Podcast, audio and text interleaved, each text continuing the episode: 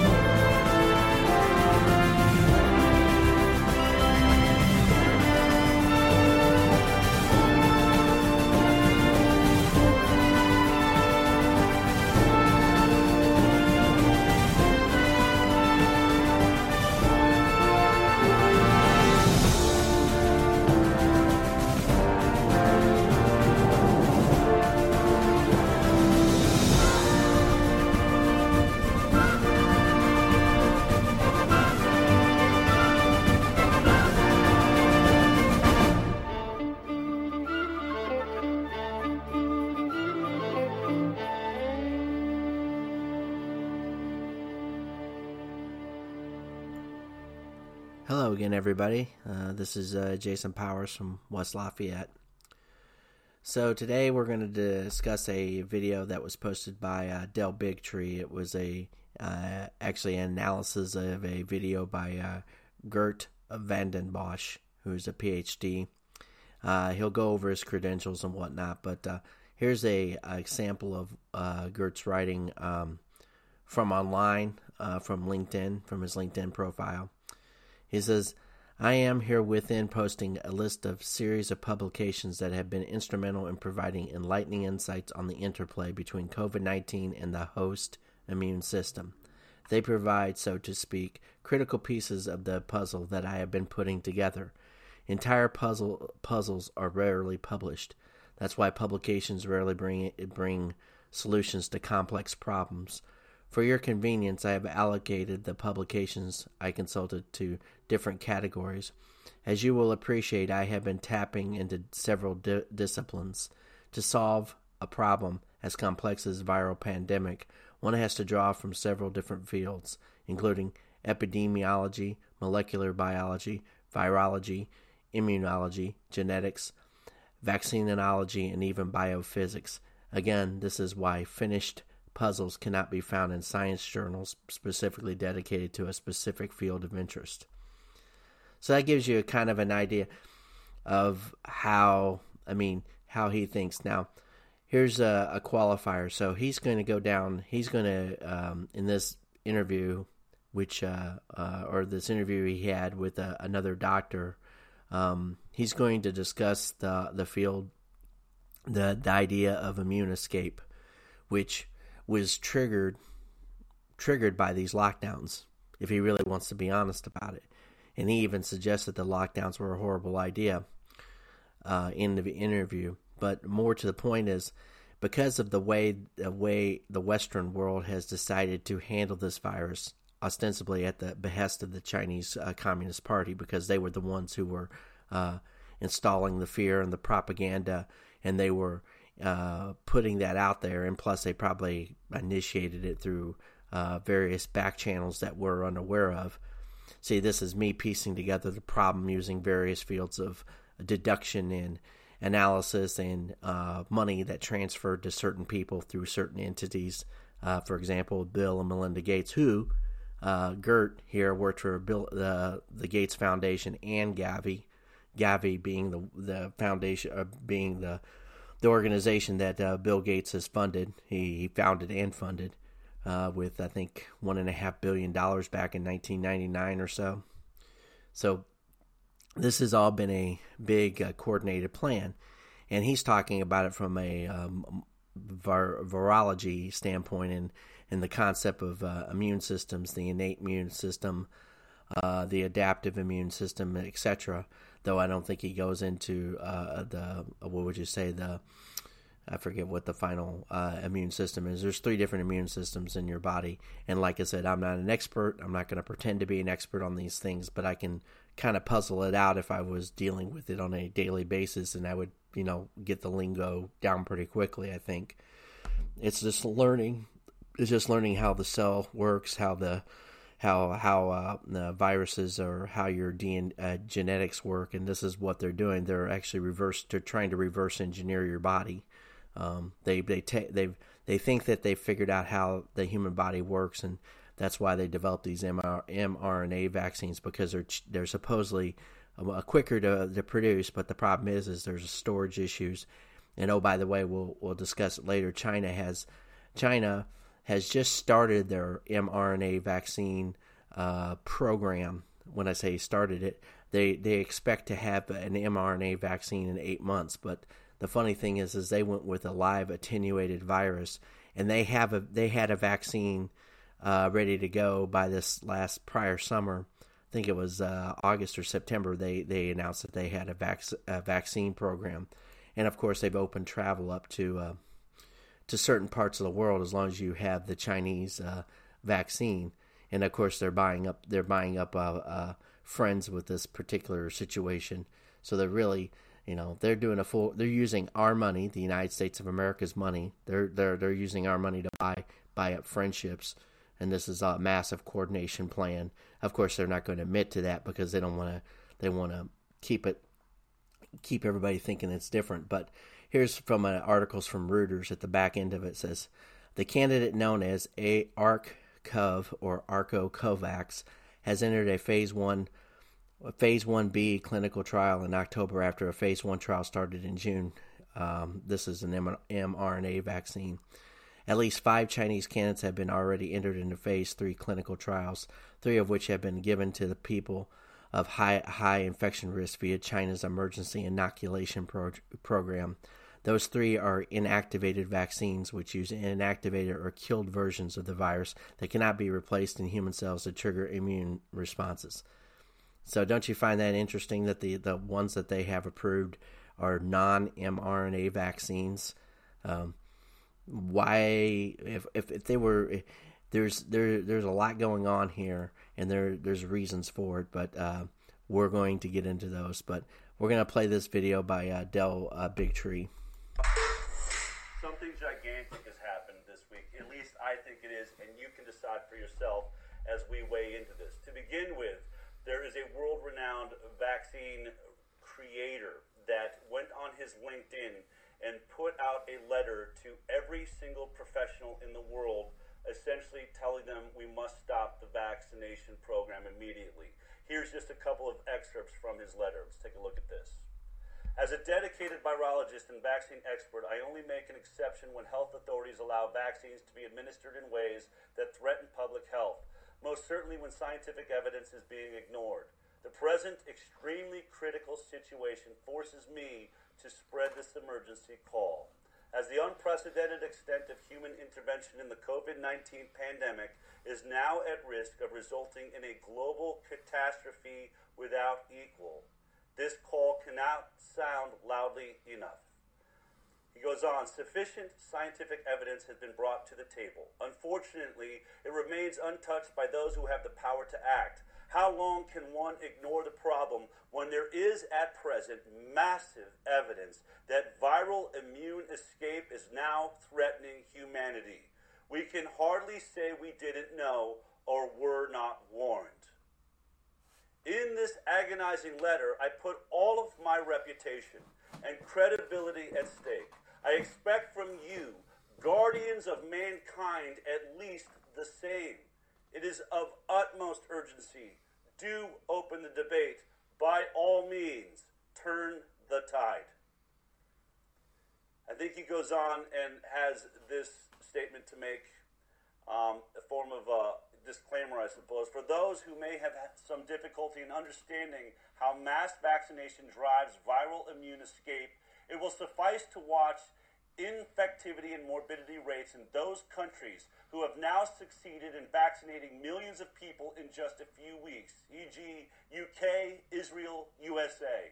Whereas these countries are now enjoying declining infectivity rates, they will undoubtedly start to suffer from a steep incline in COVID-19 cases in the weeks to come. The steep decline we're seeing right now may be followed by a short-lived plateau, but a subsequent steep incline of severe disease cases is inevitable. So that's quite interesting if you think about it. So here we are, we have people out here in this country that are taking these vaccines and given the idea that these things will help them. And of course, there's two ways to look at Geert. Either he is an honest actor or an honest broker at this point, but and he's just which is kind of interesting that he would wait a year to be an honest broker. So that there again, there's a trigger there that kind of underlines that. And another thing is if you know what his background and who he has worked for, you start to wonder why would he suddenly be all up in arms about this, and why would he allow this to go on? And didn't he understand that this was the course of action they were going to take from the get-go? I mean, they rushed the vaccines to the market, so you can't tell me that he couldn't have. There wasn't a risk assessment, and the number of variations in this particular virus has been driven by places where they started to do vaccinations in recent weeks and months. I mean, it almost, and he isn't the only person who knows this. There's you know how many thousands of scientists, and I know there's been many that I've run across that online and through various outlets. You know, people who have worked in who work in the medical field, who understand biology and understand various fields, and have a pretty good understanding of what this thing is and what it isn't. You know, whether you believe in Dr. Sherry Tenpenny or Dr. I think her name's Majol. I can't remember exactly, but there's been multiple doctors who from the outset have been crying at the top of their lungs, saying this is not the way you would go about handling a situation. So why did we handle it this way? When you start looking at the people behind it, it's always the same people, you know, whether you say it's Dr. Fauci who gave President Trump bum information about how to do this, you know, how many lockdowns we needed. Remember when it was 14 days or 15 days to flatten the curve? And then it turned into, okay, well, we're going to have multiple waves, which, yeah, that could very well have been the case. But why didn't they just they were like, oh, we're going to overwhelm the medical system. It's like, you know, that was always the thing is we're always going to overwhelm the medical system. Well, you know, if you're in the medical field, it's just like being a policeman or any other field. There's risk involved in what you do, and if you couldn't prevent your own illness, if they would have used hydroxychloroquine or used erythromycin, I guess I can't say the word right, but you know, ivermectin, and you know. Use therapeutics to bolster their immune system and therefore head off or cut off the path of the virus into their system. A lot of this could have been taken care of rather quickly. But of course that wasn't the case because the Western world restricted usage of therapeutics. And the FDA put bans on it, which tells you what the FDA is all about. You know. And now they've, of course, they've given emergency use authorization to these particular vaccines. Once again, proving their stupidity. And so now they're going, and these vaccines are experimental. They haven't been approved. They haven't been formally approved. They're given an emergency use authorization. Now, why in the world would all this stuff go on, and then yet this guy presents himself as an honest broker this late in the game? I mean, we've already vaccinated, 10, 20, 30% of the population? I mean, depending upon what day your resources are accessing data. I know I got a notice on my email account to say that I was able to go get vaccinated, which I'm not getting vaccinated. I had an adverse vaccination event back in 1998 when I was in the United States Navy. I got a vaccine shot in boot camp, and within, I think it was about 4 or 5 hours, I had a severe reaction. I was puking my brains out, and when I puke, I puke.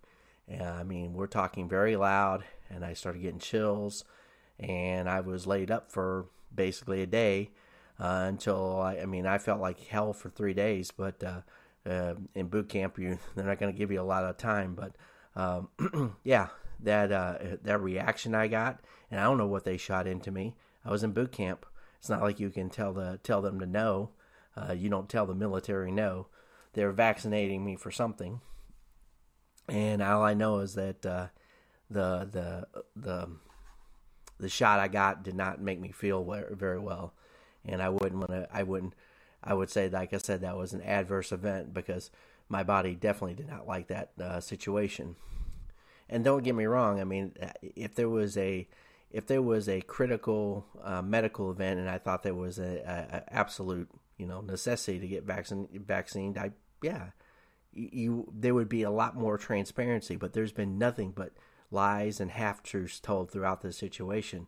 So it's hard for me to trust people who I know are just lying to my face, and or people who've hidden their viewpoints, and then they suddenly bring them out and they say they're against something now, but they work for the same people that were telling us that we need to do this. It's like, if you won't go out and publicly call out your former bosses for what they're doing, then what kind of person are you? I mean, there's a certain amount of responsibility, and I know people say, well, I don't want to put my professional on my line. Well, now he's putting his professional reputation on the line a year after the fact, and after we've already got who knows how many people being, and of course they'll say, well, I have to wait until the science concludes that. It's like, when you're in the middle of a health crisis, so to speak, or a manufactured health crisis, you need to be thinking, it's like chess. You're supposed to be thinking several steps ahead. I mean, these people are supposed to be experts in their field. They're supposed to be able to, they're supposed to not only root cause analysis things, but they're also supposed to be able to see around the corner to the next phase. And it's not like they don't understand.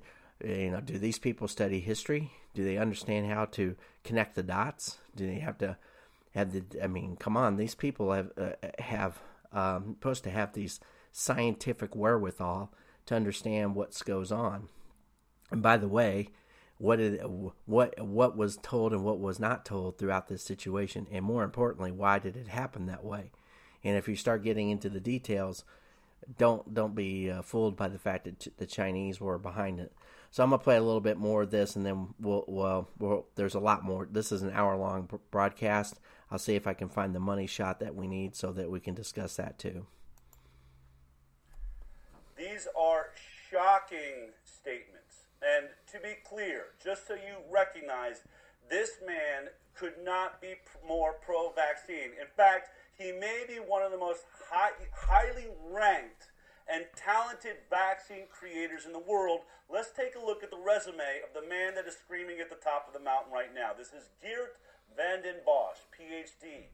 He was at GSK Biologicals. He was a senior project leader of adolescent vaccine projects, new biotech vaccine development and QC/QA manager, head of adjuvant technologies and alternative deliveries and R&D. At Novartis Vaccines and Diagnostics, he was the director, research program leader, and head of adjuvants. At Solvay Biologicals, global project director of the influenza vaccines. For the Bill and Melinda Gates Foundation, he was the senior program officer, global health vaccine discovery. For Global Alliance for Vaccine and Immunization, which we refer to as GAVI, he was the program manager. And at UNIVAC, he was the chief innovation and scientific officer. He's also at the German Center for Infectious Research, head of the Vaccine Development Office.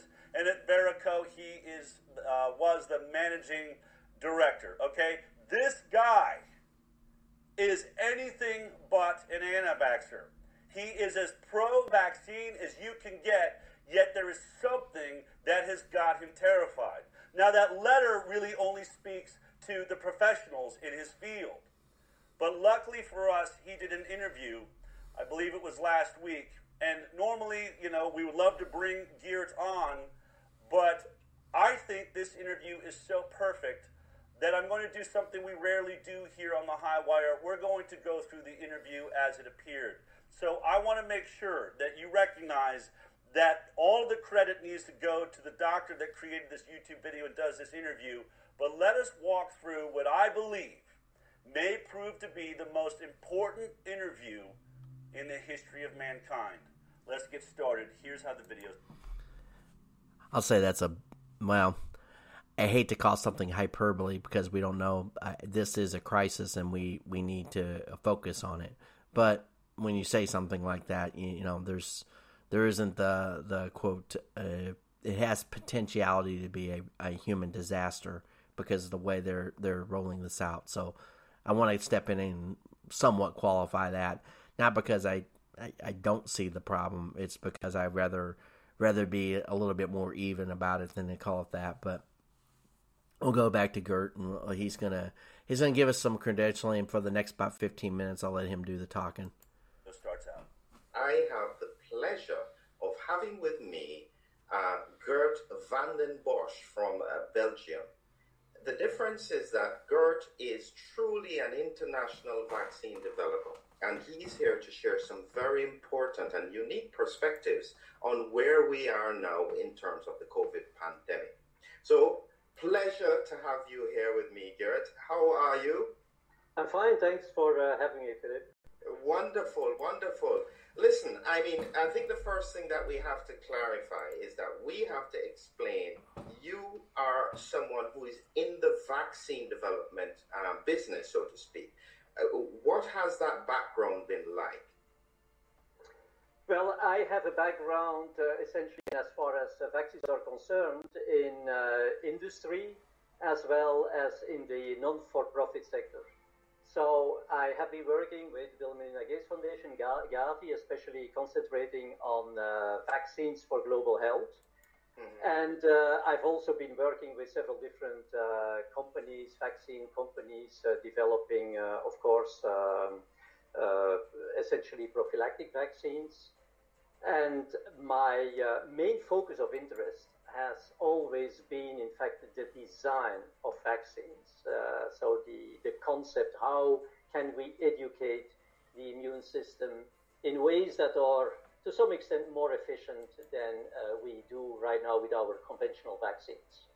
Right. And so, in effect, this is the area of work you've been in. You develop vaccines. You are as well working with the Ebola vaccine as well, one of the really, really dangerous viruses we have out there in the world. How does that work? Is that easy to do? Well, I was not, let me be very clear, I was a coordinator of the Ebola program at Gavi. So we were interacting with several different vaccine companies that were developing Ebola vaccines, because it was important for Gavi to make the right choice, the right vaccine, in order, you know, for this vaccine to be rolled out in the Western African countries that had this severe Ebola crisis back a number of years ago. So that was not, let's say, operational practical work. This was more a role of coordination, but of course was also a role of assessing what would be the impact of using some of these vaccines in larger populations and in an area where an epidemic is really going on, because that's a very particular and peculiar situation. All right, so obviously he starts out by, you know, getting into the credentials of Geert Vanden Bossche here, and I think there's a couple things that I found striking right away. What he says is really his specialty is on the design of vaccines. He understands the design of all the vaccines being made in the world. He's worked for Gavi, and in that case, he oversaw the Ebola vaccine program, and his area of specialty is understanding the effect of using vaccines and choosing the specific vaccines and its impact in mass vaccination programs, okay? Have we established that if some guy is going to have an issue with a mass vaccination campaign, this is the guy we all thought was supposed to be in charge, right? But for some reason, he's not. Let's hear what he goes on to say. If we have 2020 vision at the moment when we look back at the pandemic and where we started from. And I've always said that at the time when the pandemic started, when it got from China into Italy, into Europe, into the UK, I thought that the only way that we could manage this is to lock down and to prevent the spread of this very dangerous virus. So that's Dr. Philip McMillan, Million. He thinks that lockdowns work, and that just tells you that, you know, just because you have a doctorate doesn't mean you're necessarily the most expert on certain situations. And I see this as a philosophical point on two different types of morality. There's a care-based morality and there's a rules-based morality, and rules as in legal rights.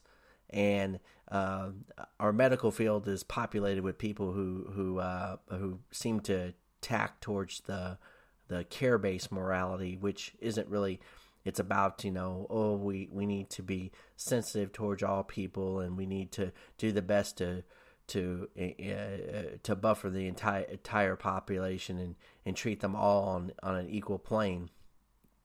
The problem is with that is that we aren't equal. We're not equally the same, and therefore we all have different levels of necessities. And as far as treatment around the world, I know it's easy to look at vulnerable populations, particularly in Africa, and use them as the benchmark for how you're going to treat things in other parts of the world, where freedom is not only valued, it's actually written, it's codified into our constitutions.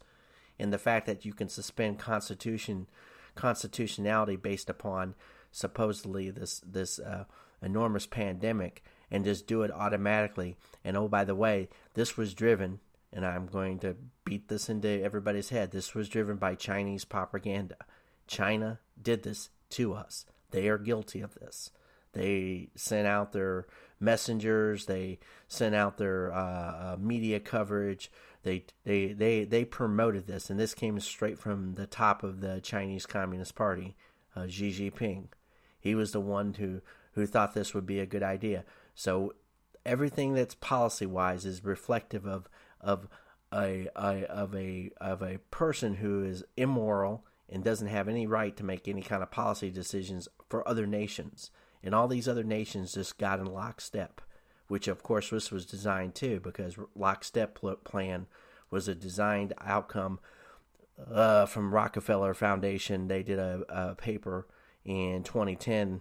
And they had 4 different variations on this, and lockstep was considered the best plan for, and it was modeled off the Chinese control authoritarian designation, you know, surveillance and keeping people locked down, and that, of course, that was designed off of various other people who had entertained the idea that we should just, you know, destroy an economy, destroy people's movements, restrict their human rights, because we think that's going to keep a virus under wraps, and it doesn't. What it does is prolong the agony. It prolongs the virus. It's like I don't know. I keep on. I don't know if there's a good analogy, but say you have a tube of toothpaste, and you can squeeze it from the bottom, roll it up slowly, and you can get, you know, you can prolong a tube of toothpaste a couple extra usages for certain, instead of just, you know, going through the toothpaste in a normal manner. Or as far as, like, you know, you can control the flow through the nozzle of how fast or how much, I guess you could say, potentiality for death there is. But of course, they didn't ascertain or didn't logically assume that, you know, there was ways to handle people who were vulnerable in a rational manner and keep people that were not vulnerable to this virus as much operating in a normal environment. The economic impacts and the interpersonal impacts and the social distancing, which, oh, by the way, that's come out to be said that that was based upon a cockamamie science. They said, well, maybe it should be more like 3 feet instead of this 6 feet distancing. So it's all bullshit, and we know it's bullshit. And we've known it's bullshit since the beginning of this, because we've never done this before. And why haven't we ever done this before? because it was never meant to be done. And people, and historically speaking, they had a masking situation back in the Spanish flu time, and that didn't work out. I guess I'm getting off on a soapbox because this is such a conspiratorial situation, but it seems rather odd that we have so many people that that continue to buy into this fact that this was still even a good idea. So we're going to let Geert finish off what I'm saying here. We do have to stand back and see whether or not those decisions were correct. But as we said, hindsight is 20/20. What would you say now as we look back at the decisions we made then? Were we about on the right track? Did we make any mistakes? Well, frankly speaking, from the very beginning, and I mean, there is many people who can witness this or testify this, I always said that it was a bad idea to do lockdowns that would also affect the younger people, that we would prevent younger people from having contact, from being exposed. Because remember, the big difference back then was, of course, that we had a viral strain, COVID strain, that was circulating, dominant strain, and that was not highly infectious as those that we are seeing right now. Of course, when a new virus gets into a population, it immediately gets to the folks that have, you know, weak immunity. And we know these people. This is to a large majority, of course, elderly people, people that have underlying diseases or otherwise immune suppressed, etc. And of course, I mean, it was certainly the right thing to do to protect these people and for them also to isolate. But we have to distinguish, frankly speaking, and that is what we have not been doing, between those people that have strong innate immunity. I mean, it's not, you cannot see when you see a person, you don't know this, but we know that young people have quite decent innate immune response, and therefore they are naturally protected. And even more, I mean, if they get in contact with coronavirus, it will boost their natural immunity. So therefore, from the very beginning, I disapproved, the fact that schools got closed and universities, and that youngsters were preventing even from having contact with each other. That situation is, of course, completely different if you look at vulnerable people. The virus comes in the population. There is no humoral immunity. There is no immunity at all, in fact, so nobody has been in contact. So the youngsters, they can rely on good innate immunity. Elderly people, I mean, the innate immunity is waning. It gets increasingly replaced by antigen-specific, by specific immunity as people get older. So these people very, very clearly needed to be protected. But it has taken a lot of time before we understood, in fact, how exactly the immune response and the virus were interacting. So there has been a lot of confusion, a lot of... Now, so that pretty much gives you... So he was against it from the get-go. Then he talks about basically what I came up with, in June or even May, the bifurcated response that didn't take place. And why is it that somebody like me, who's not a virologist, not an epidemiologist, just... basic common sense, knew that younger people would have a pretty good chance to fighting off a virus, while, of course, older people who needed to be isolated but should have been isolated at home. We could have spent a great deal of time probably working with certain vulnerable groups in a better manner and achieve the same goals that we did, a better achievement of goals with herd immunity and impacts, and reduce those impacts.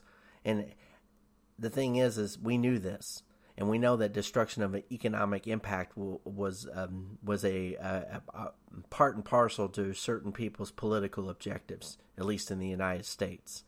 It was never let a good crisis go to waste, and never let a manufactured crisis, which, if we believe that this was a gain of function study, which we believe it was, and that this virus had a unique characteristic attaching to a specific ACE2 receptor, then you start to wonder, if you found out, put it this way, if you were out there and you found out that, for example, certain politicians were contacting China and asking them, or certain people in the CDC or World Health Organization were contacting China earlier prior to this pandemic, and there was some interaction there, wouldn't that kind of set off some alarm bells? Those things are kind of important, and especially considering the serendipity of this coming on right on the heels of the impeachment and a trade deal. Is the United States and China, suddenly China in December of 2019 had a trade deal that they agreed to with the United States. They agreed to this. It was a phase one trade deal. This was right in the midst of Trump being impeached. And so China suddenly supposedly relented. This was 6 months after May 2019, when they agreed to a trade deal, and then suddenly China balked on everything and made wholesale changes in the agreement. They said they wouldn't agree to any of this stuff, which lets you know that this was always that was a sticking point. Of course, China hates us. They do. They actually absolutely despise the United States of America. I don't know why anybody thinks that they don't. They do. At least the CCP does. And much of their population is propagandized too, so it would be hard to separate the wheat from the chaff. Those that at least are, let's just say, can read papers and whatever. You only know what you're fed. If you aren't allowed to look at any other resources, why would you think any different? How they describe. I guarantee that every time there's a article about transgenderism or some crazy Hollywood person doing something, I bet you all the worst news out of the United States of America is propagandized to their public, and whether any of them are discerning enough or have enough interaction with the United States. Like I said, it's just like us. I mean, we don't know everything there is to know about China. I'm not going to pretend to know everything there is going on there, but we do know there's some very bad issues that are going on inside that country. And we know that and I also know that our own media doesn't cover it or ignores it. So you got to look at what, as much as everything is, it's what's excluded from your news that you need to be worried about, not what's included in your news. The false stories and the right now you need to be very aware that there are forces that are just the things that they want to allow you to know. Either is planning or seeding ideas, and what they don't tell you about are the things that they're trying to either hide or keep from you. And the same thing with the Chinese, and the same thing with the United States media. So where that goes is that when you have a situation where there was a concerted effort to make sure that they locked down all of the Western world, why do you think that is? I mean, why was it suddenly the most prevalent go-to mechanism? And the states that did so also had some of the worst case fatalities in the United States, and that's probably and also that happened on every continent. For example, I think Ecuador, Peru had one of the highest death rates in the world. I think it was Ecuador, but I could be mistaken. So we'll get back to his interview. Mistakes made, I mean, retrospectively. And that has also led to, bad control right from the beginning, I would say.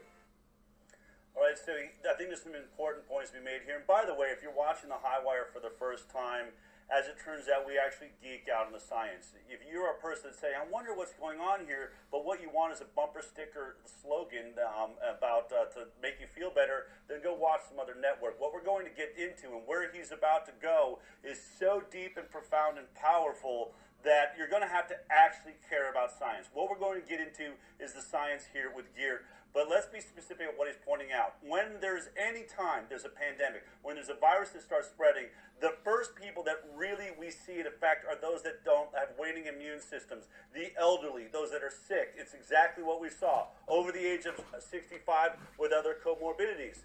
And we talked about the Great Barrington Declaration. There's now over 50,000 scientists and experts and doctors that have all said exactly what Geert is saying here. He is saying that there's the actual, those are the new numbers. There we go. So we're over 50,000, over 750,000 concerned citizens. If you haven't signed the Great Barrington Declaration, you better check it out online and get your signature in there because these things matter.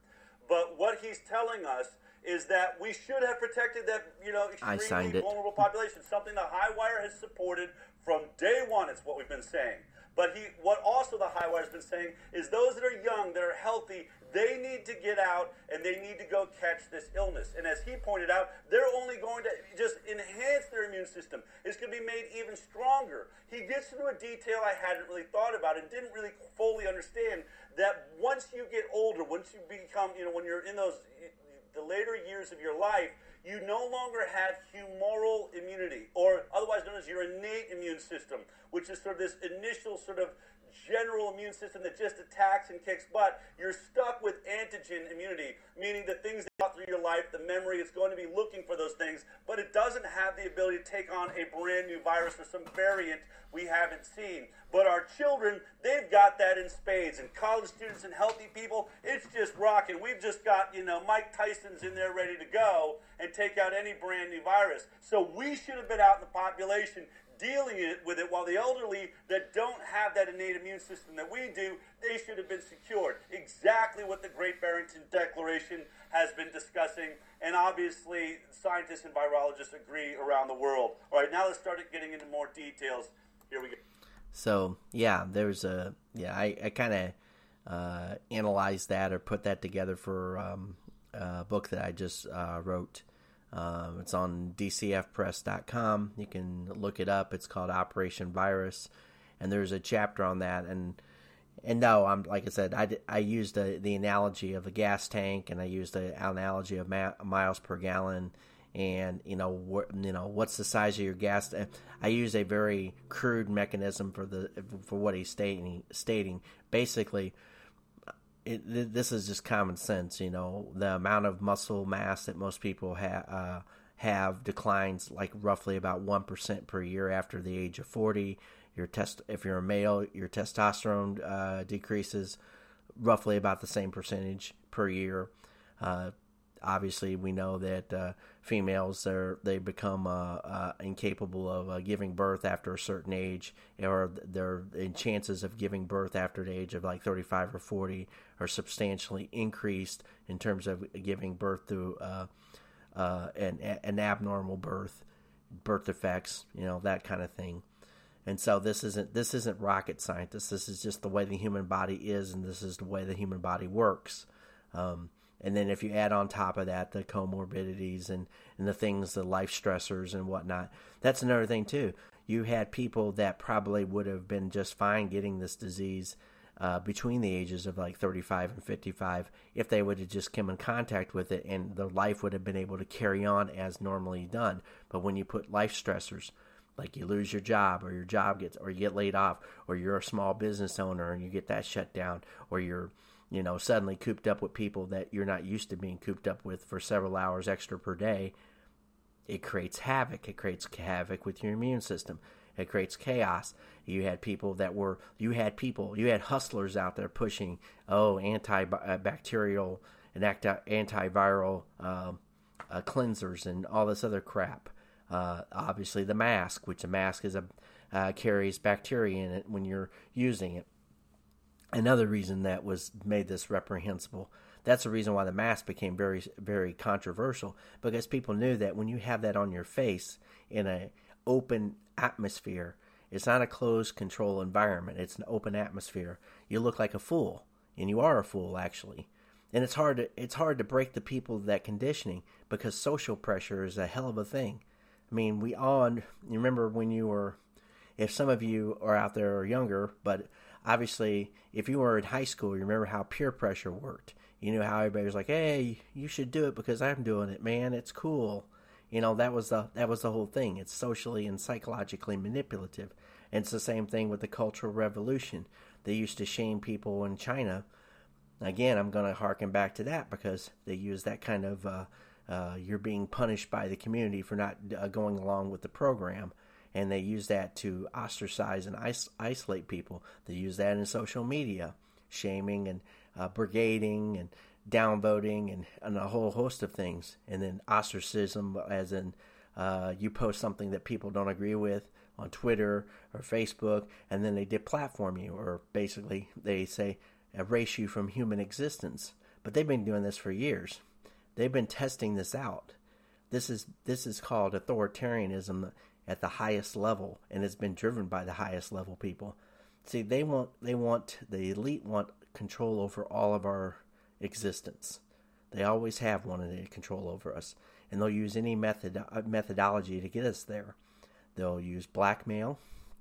They'll use war. They'll use famine. They'll use disease.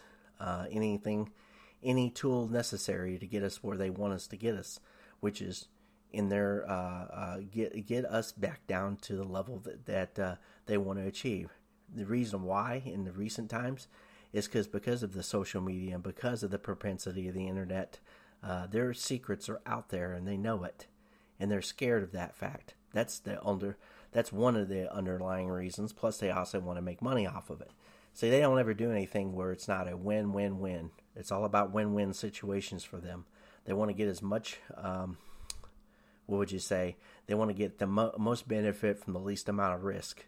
And of course, when you're worth $1 billion or $500 million or $100 billion, you can do a lot of things to distort markets. And like, for example, Gates, I mean, he's invested in all these vaccine companies. He invested in Moderna.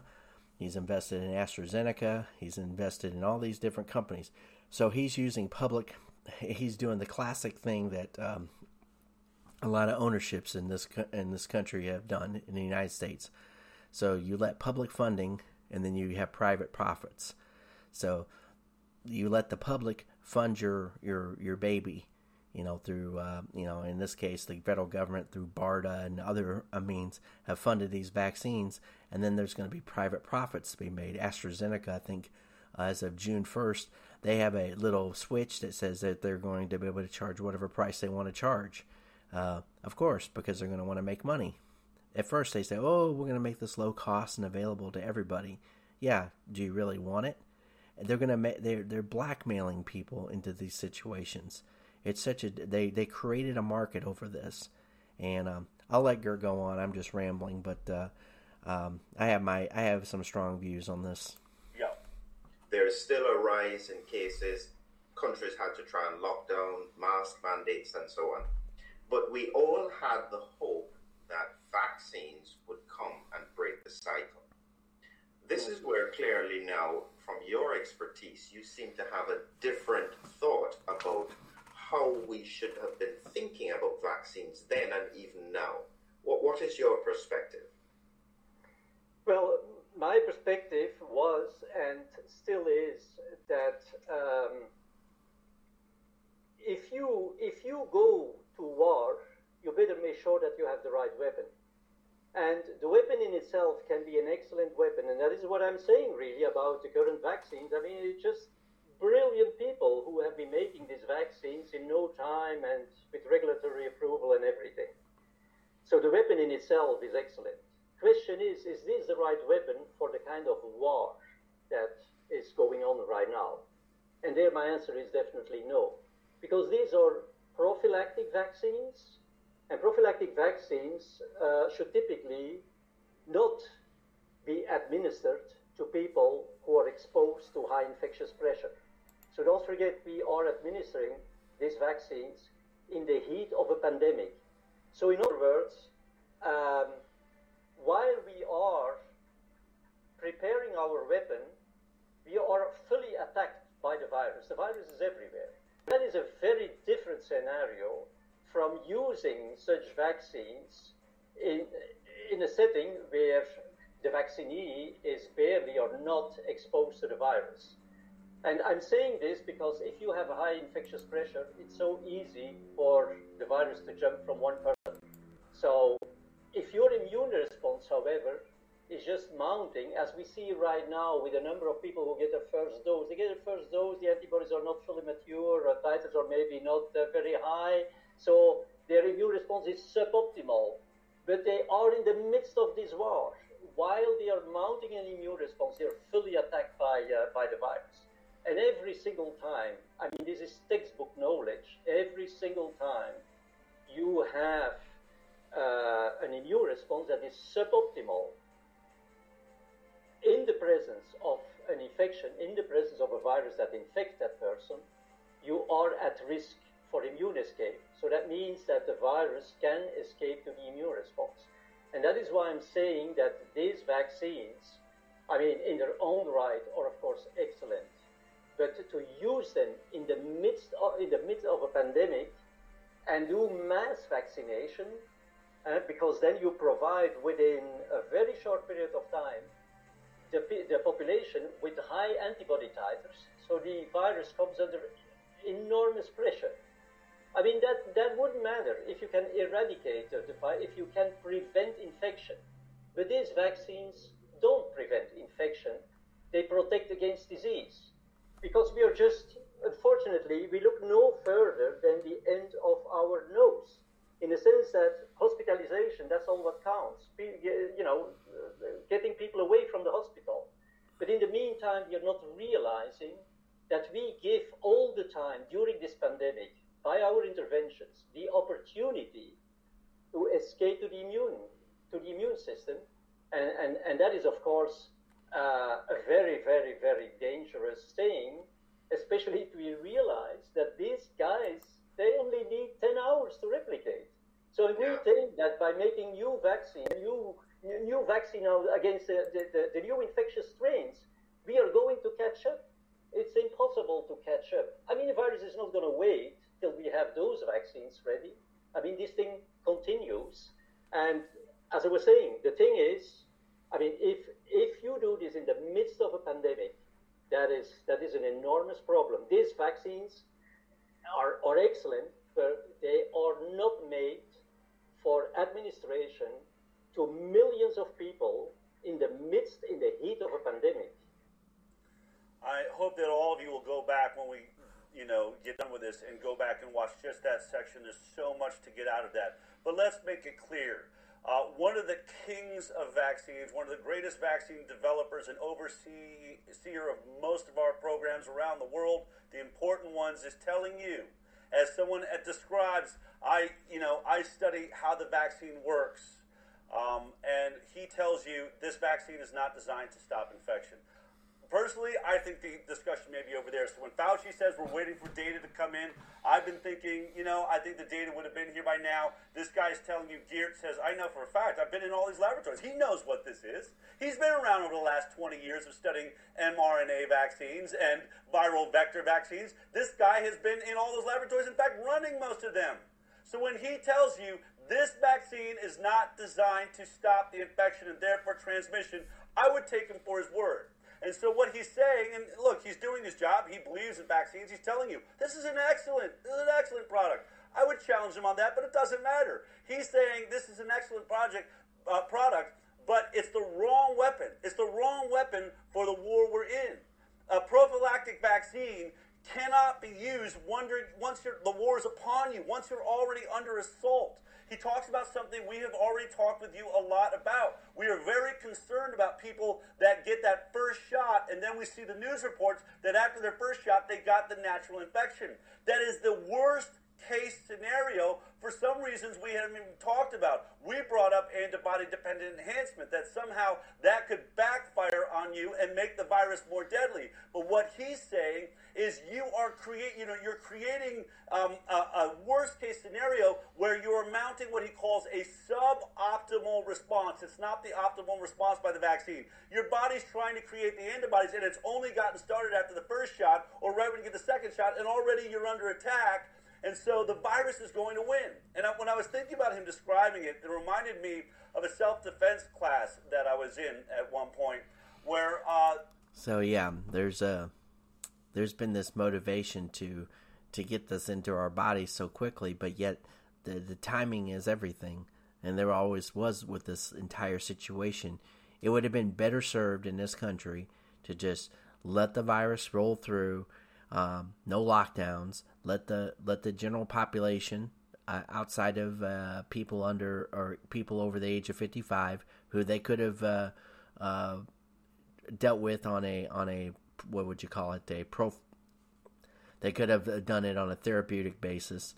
They could have also identified which ones would have the highest risk factors, and then let the general population just, deal with it as they deal with any other flu. Now, of course, you're going to have mortality. This is was a uniquely designed virus, a uniquely populated virus. It's a brand new virus, a novel coronavirus, as they call it. There's no way to identify it. This is something that humanity's dealt with for every year. There's people that have flu viruses and they die from them. Nobody cared about those. Oh, by the way, if you took the amount of deaths in 2020 in the United States, I'm just going to focus on the United States. So if you took the amount of deaths, there was a excess. If you took away the amount of, there was like in 2020, there was like 335,000 excess deaths tied to this particular virus. Now, is that a lot? Yes. But how much of that was driven by bad policy? How many of those deaths could have been avoided if we would have just used any therapeutic approach we could have possibly done? Let's just put it this way: how much of this was driven by our institutions like the FDA, the CDC, even the World Health Organization? See, I don't blame. I know a lot of people like to focus this all back on Trump. How can Trump be the response? He's a politician. All he can do is provide the impetus to get funding, and the Congress has to put the bill together to fund and approve any kind of response to the system. The idea that you some government 3,000 miles away from you, if you're like in California or whatever, is going to somehow fix your viral problem out there is ridiculous. Anybody who thinks this way needs to go back to school or something. I don't know, because I mean, there's no way in the world. Government doesn't solve your problems. They never have. The only thing that government can really do for you is provide the impetus to have a better served populace. That's why everybody believes. That's why most people should believe in limited government intervention. Aside from basic schooling and roads and maybe public utilities and law enforcement. In a judicial process that works, we should stay out of people's lives as much as possible. And even those things need to be constrained significantly. And as we found out, all those institutions have been populated and infiltrated by leftist ideology or communist ideology, which is all about centralization and authoritarian rule and restricting people's ability to speak for themselves, people's ability to protect themselves, take away their privacy rights. To get off on a rant, another rant. So Zero Hedge republished a book, or republished an article by Naomi Wolf, who wrote this for the American Institute for Economic Research, or AIER. So she wrote a book called The End of America, Letter of Warning to a Young Patriot. Now, I didn't read this book, but there is a part of that book. She was talking in March, early 2020, of course, a global pandemic was announced. And then she talks about the United States, about in the immediate wake of the announcement of a narrativization of that pandemic, most of the elements of a lock-in 360-degree totalitarianism have been put into place in most of the countries of the West, including in what had been robust democracies. It all happened very quickly and comprehensively. Imagine that. Guess who drove that? I wonder if she interjects that, but she doesn't. So in the United States, we now have, she calls suspend due process of law. This is a hallmark of a police state. COVID-19 is invoked as the reason for the introduction of emergency law, but there is no endpoint for lifting these emergency laws. Yeah, once you give power to people, they typically don't like to give it back up. 2. The closure of schools, which breaks the social contract with the next generation. I wonder who drove that? The teachers' unions. Teachers' unions are highly leftist, authoritarian, and they've been blackmailing local school councils to either defund the police while giving them benefits to do nothing. I mean, sounds like a socialist hustle, because it is. Socialists don't like to work; they want money. They think they deserve it. It's like reparations. It's the same kind of concept, and it's based in the same amount of evil too. Bills being passed for vaccine passports, which bypass the Fourth Amendment to the Constitution by allowing the government and big tech companies to intrude on medical privacy and create a comprehensive digital surveillance state. Well, at least you got that right, because this is what it's been about, is destroying the United States Constitution through any means necessary. This is why everybody needs to absolutely fight back against this stuff.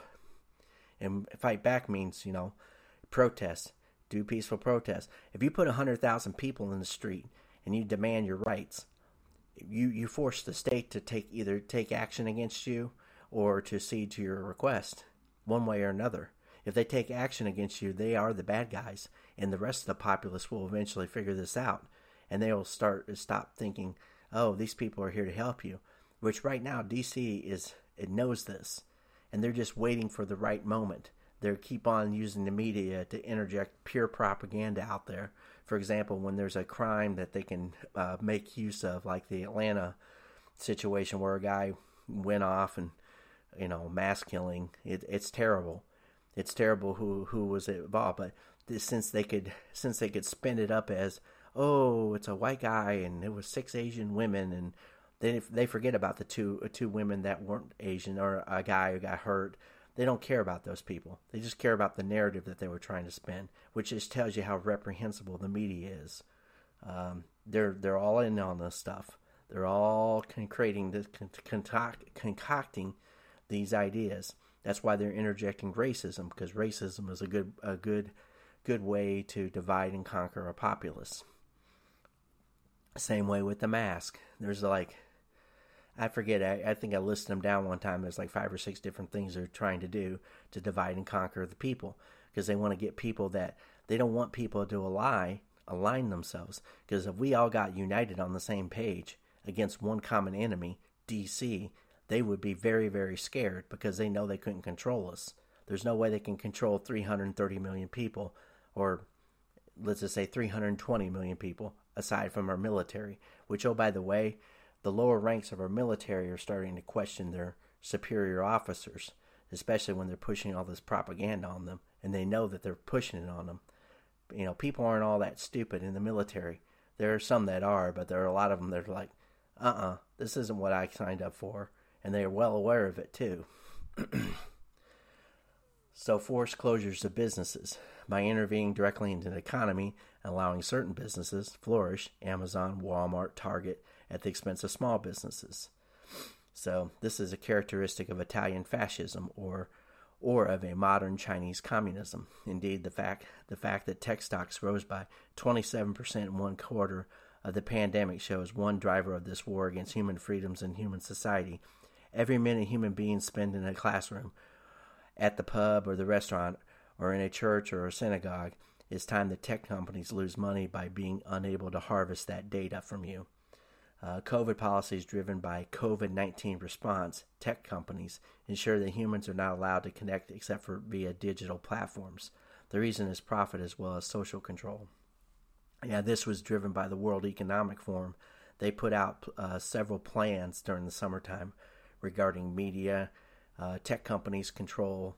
And remember, they mentioned Facebook in particular, which was invested in by George Soros highly, to create this kind of control, authoritarianism. Restrictions on assembly. Some states, like California, are fining people for seeing their friends in their home and making it unlawful for kids to have play dates with their friends. Massachusetts restricted gatherings of more than 10 people at a time, forcing synagogues and churches to stay closed, in spite of a Supreme Court ruling against states forcing churches to close. Even though, that happened in Nevada too, where they said, it was okay for the casinos to be open at 50%, but the churches had to be, it was only 50 people and no more in a church, no matter what the size was, because they didn't want anybody gathering. The reason why they don't want people gathering, because people talk. And if people talk, then they can coordinate. And if people can coordinate, then they can unify on something. This is all being very well planned out. They planned this out to the T. They knew they planned this out. We should know this. These people are our enemies. They're enemies of freedom. They're enemies of democracy. They're enemies of the republic. And they should be treated as such. And the people that are pushing it the most, we need to make sure we keep them we should keep them in the front of the mind when it comes time for Nuremberg-like procedures. Restrictions on, forced face coverings. Okay. In Massachusetts, people are fined if they're not wearing masks outdoors. Even children as young as 5 are forced to do so by law. So forcing people to put something on their face that doesn't help them. Again, this mandate has not been undergirded by peer-reviewed studies showing medical necessity, and there is no endpoint proffered for these extraordinary violations of personal freedom. Yeah, just imagine if someone said, well, you got to wear scarlet letter A every day because I say so, because it'll protect you. It's the same thing. It's the same concept. By forcing you to wear and saying, well, this is for your safety. A 50-cent mask is not for safety. It's for show. It's to show that they can control you. It's to control that they can shut you up. Matter of fact, there's, Bill Gates had one of his lackeys write an article, a guy named Gomez, Professor Gomez. He was at Colorado or something. He was writing out articles in the Atlantic that everybody should shut up and be quiet during this because then they won't spread the virus as much. He's such an a-hole that he would be like that. That tells you how controlling and authoritarian this is. This is such a manipulative psyop, and that everybody should be afraid of this. And everybody knows this, but I'm reiterating it over and over again because it's very important. Suppression of free speech. We all know about that. Science has been hijacked in the interest of biofascism. So, by heavily funding scientific commentators such as Dr. Fauci, Imperial College, Sage in UK, Dr. Christian Drosten in Germany, a dominant set of policies and pronouncements about COVID that benefit a small group of bad actors, notably tech and pharmaceutical interests acting in concert with governments, have secured credentialed supporters. But when other scientists or institutions seek debate or transparency, they are threatened with job loss or reputationally attacked, as in the case of Dr. Simon Godek of Netherlands, who was told to keep quiet by his university when he challenged the flawed COVID PCR test protocols. Of course, you can't dissent from scientism. Data has been hijacked to serve the best interests of this biofascism. We all know about that. That's happened. It happens in communist China. It happens everywhere else too. For example, COVID platforms such as COVID-19 tracking at Johns Hopkins University, funded by technocrats such as Michael Bloomberg and Bill Gates, serve unverifiable COVID data that directly affected the stock markets. Again, while this un-American merger of corporate interest and public policy is reminiscent of Italian fascism, the twist provided by digital data presentation and its relationship to the stock market is very much of the 21st century. Attacks on religious minorities and then policies that weaken bonds between human beings and weaken the family have been introduced and policed. This is the most serious development of all. I couldn't say it better. That's the reason why I read it. I guess I can pat myself on the back for that one. I was going to go on with Bigtree. That interview I have linked. You can watch the whole thing. The next thing, and I'm doing the Jen Psaki response. I'm going to play a 3-minute clip from CNN Travel of all places regarding China. Africa first. Despite a raging pandemic, China's top diplomat Wang Yi continued a long-held tradition of making the continent its first port of call in a new year. And because of a raging pandemic, many African nations need help. During the visit, the Democratic Republic of Congo announced China granted some pandemic-linked debt relief. With an elbow bump, Nigeria and China pledged to deepen bilateral cooperation in economic development and pandemic response. Before the visit, Wang spoke to state-run media, pledging China's continued cooperation to rein in the virus. China has called for global cooperation since the start and worked with other countries to fight the pandemic. In May, President Xi Jinping pledged to make Chinese vaccines a global public good. China has promised a growing list of developing countries across Africa and Asia priority access to its vaccine.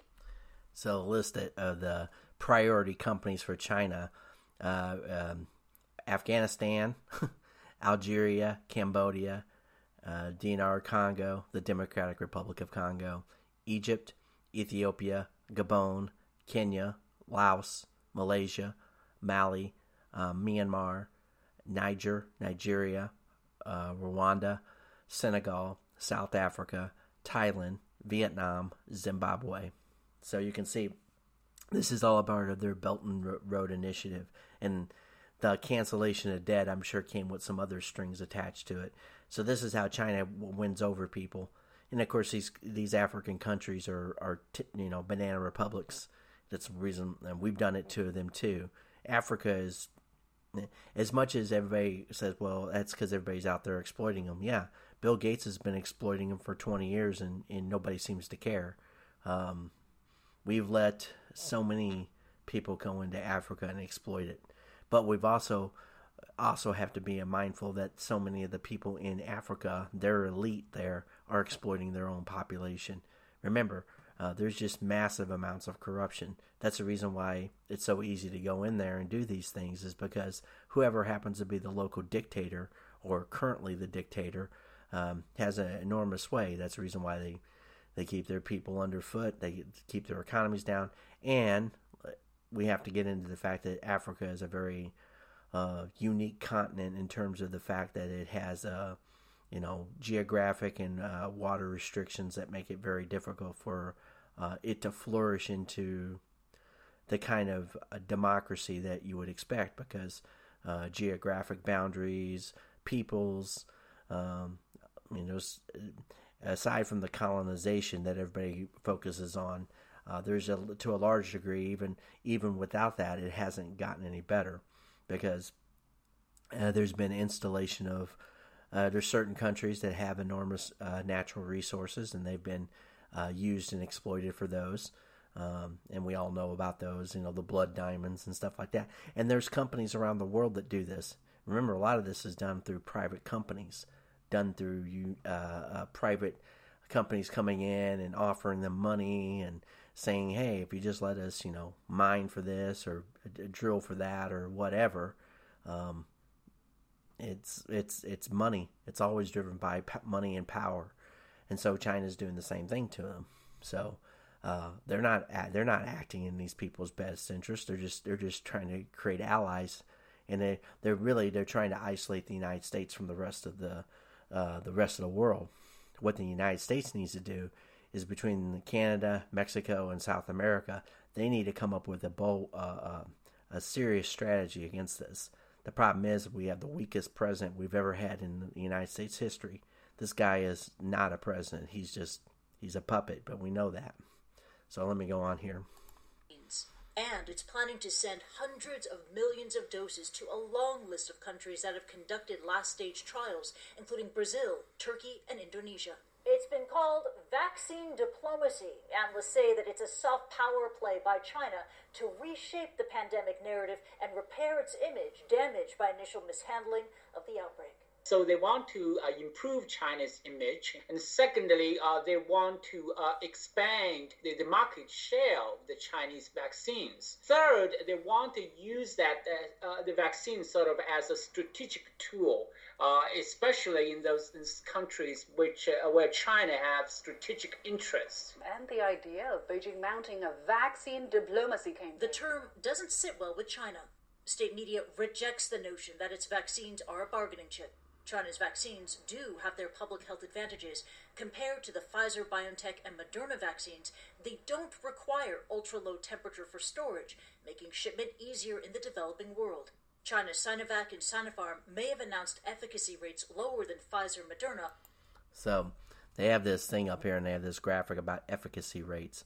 Well, Sinovac is funded by the Bill and Melinda Gates Foundation through several grants or through third parties. Sinopharm, Pfizer, Moderna, and AstraZeneca, they're involved in all these. Every one of these vaccines they have some kind of connection to. And the funny thing is they, you know, we know about the difference between the mRNA, and now the Chinese are using attenuated viruses, or they're using, you know, deadened viruses in order to create an immuno response. But they are higher than the AstraZeneca Oxford vaccine. But vaccine diplomacy is not as easy as a shot in the arm. There is a worrying lack of transparency. No detailed efficacy data has been released for China's leading vaccine candidates by Sinovac and Sinopharm. But to developing nations, they are a potential lifesaver. According to the People's Vaccine Alliance, rich countries have purchased enough. Yeah, it's always interesting. These can be life-saving. Well, the thing is the most important thing during this pandemic was to actually address the therapeutic side, but there's no money to be had in that. This is all money hustle. Vaccines are enormously profitable. As Gates, right out of his own mouth, he mentioned that. I think I even can pull up the clip. I think actually it'd probably be easier to do it off of one of my videos that I did a long time ago. This was back in the summer, so he was at the World Economic Forum, and he decided that it was important to address this. He was talking with Becky Quick, who's just a shill for this whole thing. So let's see if I can get to it real quick. Let's hope so. I don't know. This is like I said. This was done, and well, I published it June 23rd. So we'll see if. 注意到，在美国也会有一些网友甚至攻击您，说病毒是从疫苗的这个研制过程中出来的。您在用什么样的心态面对这种声音？ I'd say it's ironic if you take somebody who's doing their best to get the world ready, and you know, putting in my case billions of dollars into these tools for infectious diseases, and really trying to solve broadly infectious diseases, including those that can cause pandemics. But that, you know, we're in a crazy situation, so there's going to be crazy rumors. I hope, whether it's individuals or countries, that in some ways this shows us how interdependent we are, that to stop a global pandemic, we need to find whoever's the best, whatever the best vaccine construct are, the best drugs, and we need to make it without just focusing on one country. We need to make it for the entire world, including for countries that don't have the resources to pay for vaccine research or vaccine factories. You know, they're actually, in many ways, should be the priority for what we do. So, mid-March was a busy time for Gates. Serendipitously, on March 16th, Neil Ferguson dropped his millions to die model on the public in report number 9 from Imperial College. The Gates Foundation had provided Ferguson's employer a $79 million grant that same month. Ferguson was selected to head up a new department or venture in April 2020 at Imperial College that later was nixed due to Neil's unlucky personal life choices and the advertising of them. Meanwhile, Gates' media tour was in full swing, even if this model was under scrutiny, and Ferguson was quickly discredited by coders and epidemiologists alike. See if I... A simple aside. Why was this one model consulted? So I'm gonna see if I can move ahead. I'm sorry. Here I was. I knew it was at the beginning of this. Sorry. Here I'm just freelancing this, which is probably what you're not supposed to do, and maybe even in a different video set. Yeah, I think I'm in the wrong video for this particular. But we'll find out.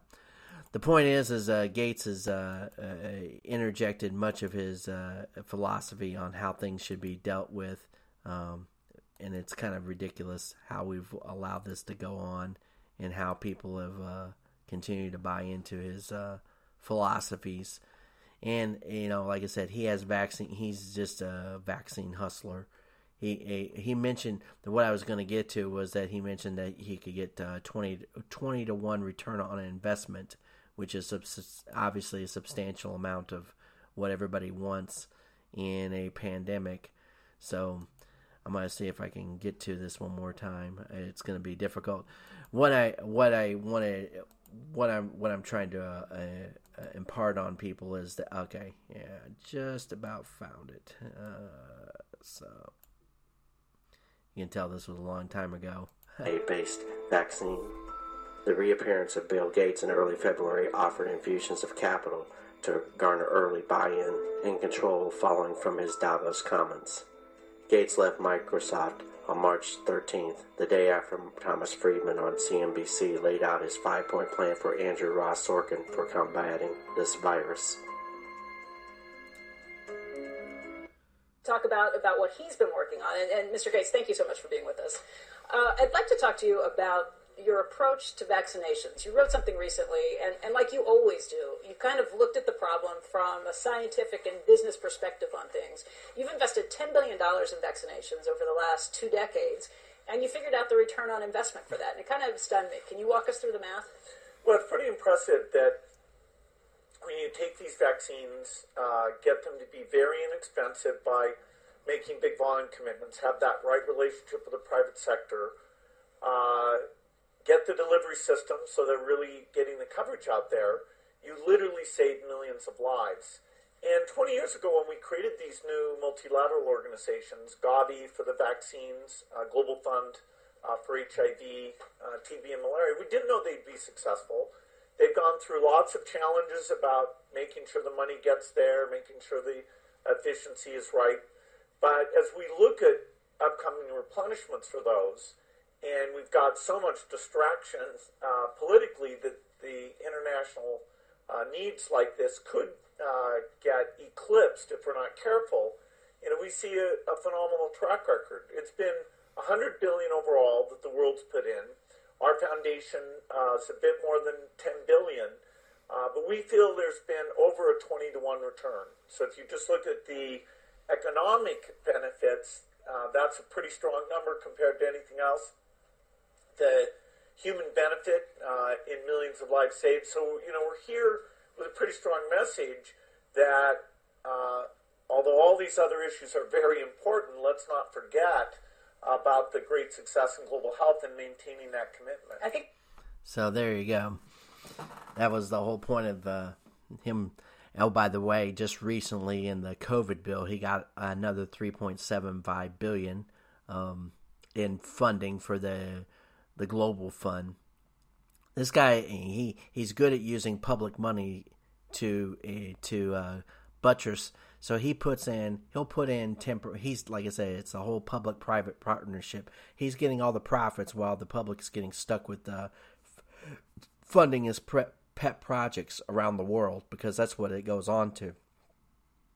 That's why he likes to operate in Africa and India and third worldish type countries. And of course now he's operating worldwide because he wants to, he's been hell bent on getting vaccinations in everybody's arms. And everybody says, oh, he's saving millions of lives and stuff like that. You know, it's highly suspect that anyone believes that any of his vaccines are specifically designed for some greater good that he likes to present. There's always good sides and bad sides to anything. Don't get me wrong. There probably is some usage for vaccines, but there's been many things, many diseases that have been only acerbated or remain around forever and ever. I think there's still. I mean, there's supposedly this idea that we're going to ever eliminate all these diseases and illnesses from our lives, and we don't. It would be much easier to fix people's living situations. You know, clean, fresh water, good health, good food, resources, and stuff like that. And of course, they say, well, we can't do all that. You know, he'll say, oh, I don't have the resources. No, what it is he can't get a return on investment. He can't, you know, when you build a vaccine factory that, you know, promises 100 million doses or 200 million doses or whatever, I mean, the cost per unit goes down to, you know, infinitesimal. He's just a big pharma pusher. That's all it is, you know. And oh, by the way, vaccine research probably, it's probably substantial. Now it's gotten to the point where the amount of money that they have to put up front into these situations is relatively small. You know, we're talking maybe $50 or $100 million, maybe even $200 million to get a vaccine kind of going towards the market. I know BARDA, I think, supplied like, oh, I think it was like $1 billion to AstraZeneca. So that was relatively large. But, I mean, there other countries are doing it. But the United States footed the bill for what China did to us. You know, you don't hear much about what China did for anybody else. They were the ones that caused this stuff. I mean, it just, there's so much that just bothers the heck out of me. To go to our final topic before I close this off, because I've been talking a lot. So there was a publication, Law and Crime, by Dan Abrams, who's not a right-wing person. So journalists can't sue Rod Rosenstein for alleged illegal spying on her family during the Obama administration because of qualified immunity, as they called it. And this was Cheryl Atkinson. Evidently, what she was suing for was during the Obama administration, there was a number of controversies. So they were spying on her while she was working at CBS. Okay. So the plaintiffs had specifically alleged that Holder was personally involved in discussions that centered on Sheryl's fast and furious reporting, and that he directed one of his aides to get a handle on her reporting. The plaintiffs also alleged that Donahoe was ultimately responsible for the use of the USPS network to infiltrate Atkinson's devices and the unconstitutional monitoring of mail as part of a mass surveillance campaign.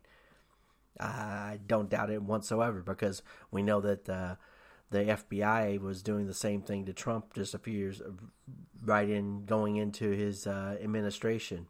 So, I mean, spying on anybody that holds a different viewpoint from you is just so un-American, but this has been going on for, you know, years, decades now, especially with the Patriot Act, the way was designed so that they could bypass normal normal warrants and normal procedural Fourth Amendment, you know, your due process rights, your rights to privacy, and the ability to ascertain information on you. See, this is all about surveillance. It's all about becoming more authoritarian, and just like anything with these people, once they get that quest for power, or that grasping of power, and once they get it in their hands, they just usually abuse it to no end, and they abuse it in ways that many citizens don't even pay any attention to. Or they think, oh, no. they think these people are good guys. They're not. DC, any of these politicians for the most part are snakes, Republican and Democrat. I would say it's even worse than Republican. I wrote an article recently. We'll finish there and then we'll close this out because I chatterboxed on for way too long. But there's a lot. There's just always so much news going on, which tells you what kind of time we're living in. There's so many things that are going to get run over during this time frame that should have been focused on, yet they weren't. But so there was a case called regarding a guy named Zuberi, which I don't know. I didn't know anything much about, but it was posted just recently on him. If I can get this thing to load up any quicker, which of course I can't. Just the News published it. It was Imaad Zuberi's career took a fateful turn after he told prosecutors he couldn't help federal probe into Trump. So he was a convicted Democratic fundraiser, had secret ties to the U.S. intelligence, is the headline from Just the News. And then they wrote this, and I did some subtitling. So by all accounts, Zuberi was a well-regarded inside security agencies, providing significant help with both human and signal intelligence data dating back to 2000. Sometimes he volunteered information gleaned from his many global trips. Other times he was tasked with specific activities. He was never paid, save for some expense reimbursements, but he was on speed dial on the encrypted message software via which U.S. security agencies frequently communicate with sensitive sources, according to current and former officials interviewed by Just the News. That valuable assistance, however, was suddenly put into jeopardy in early 2017 when federal prosecutors in Los Angeles and New York began investigating his financial activities, specifically nearly $1 million in donations he made to the Trump Inauguration Committee after years of Democratic fundraising. Even as the FBI and prosecutors dug deep into Zuberi's activities, his intelligence community work persisted, a signal that his case might eventually be settled, according to interviews and documents. So I think he was given a new mission. My idea is that he was a good spy, and that they were using the $1 million donation as a entry point so that they could investigate on Trump. They were using him as a mole, as a potential means to get information. And the thing is he was probably set up to do this.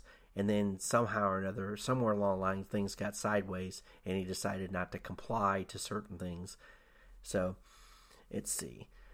So, according to the actual article, quote, records reviewed by Just the News show Zuberi's lawyers engaged in plea discussions with the federal prosecutors that would let him off with a relatively modest $1 million fine and no prison time. All he had to do was cooperate with special counsel Robert Mueller's probe into the Russia-Trump collusion and deliver evidence against the president, his inner circle, and certain senators and congressmen. So he was being asked to find the evidence to get Trump or manufacture it well enough. So he told prosecutors the money he used for donations was his own. The final criminal charges did not even allege his donation to the Trump campaign came from foreign sources.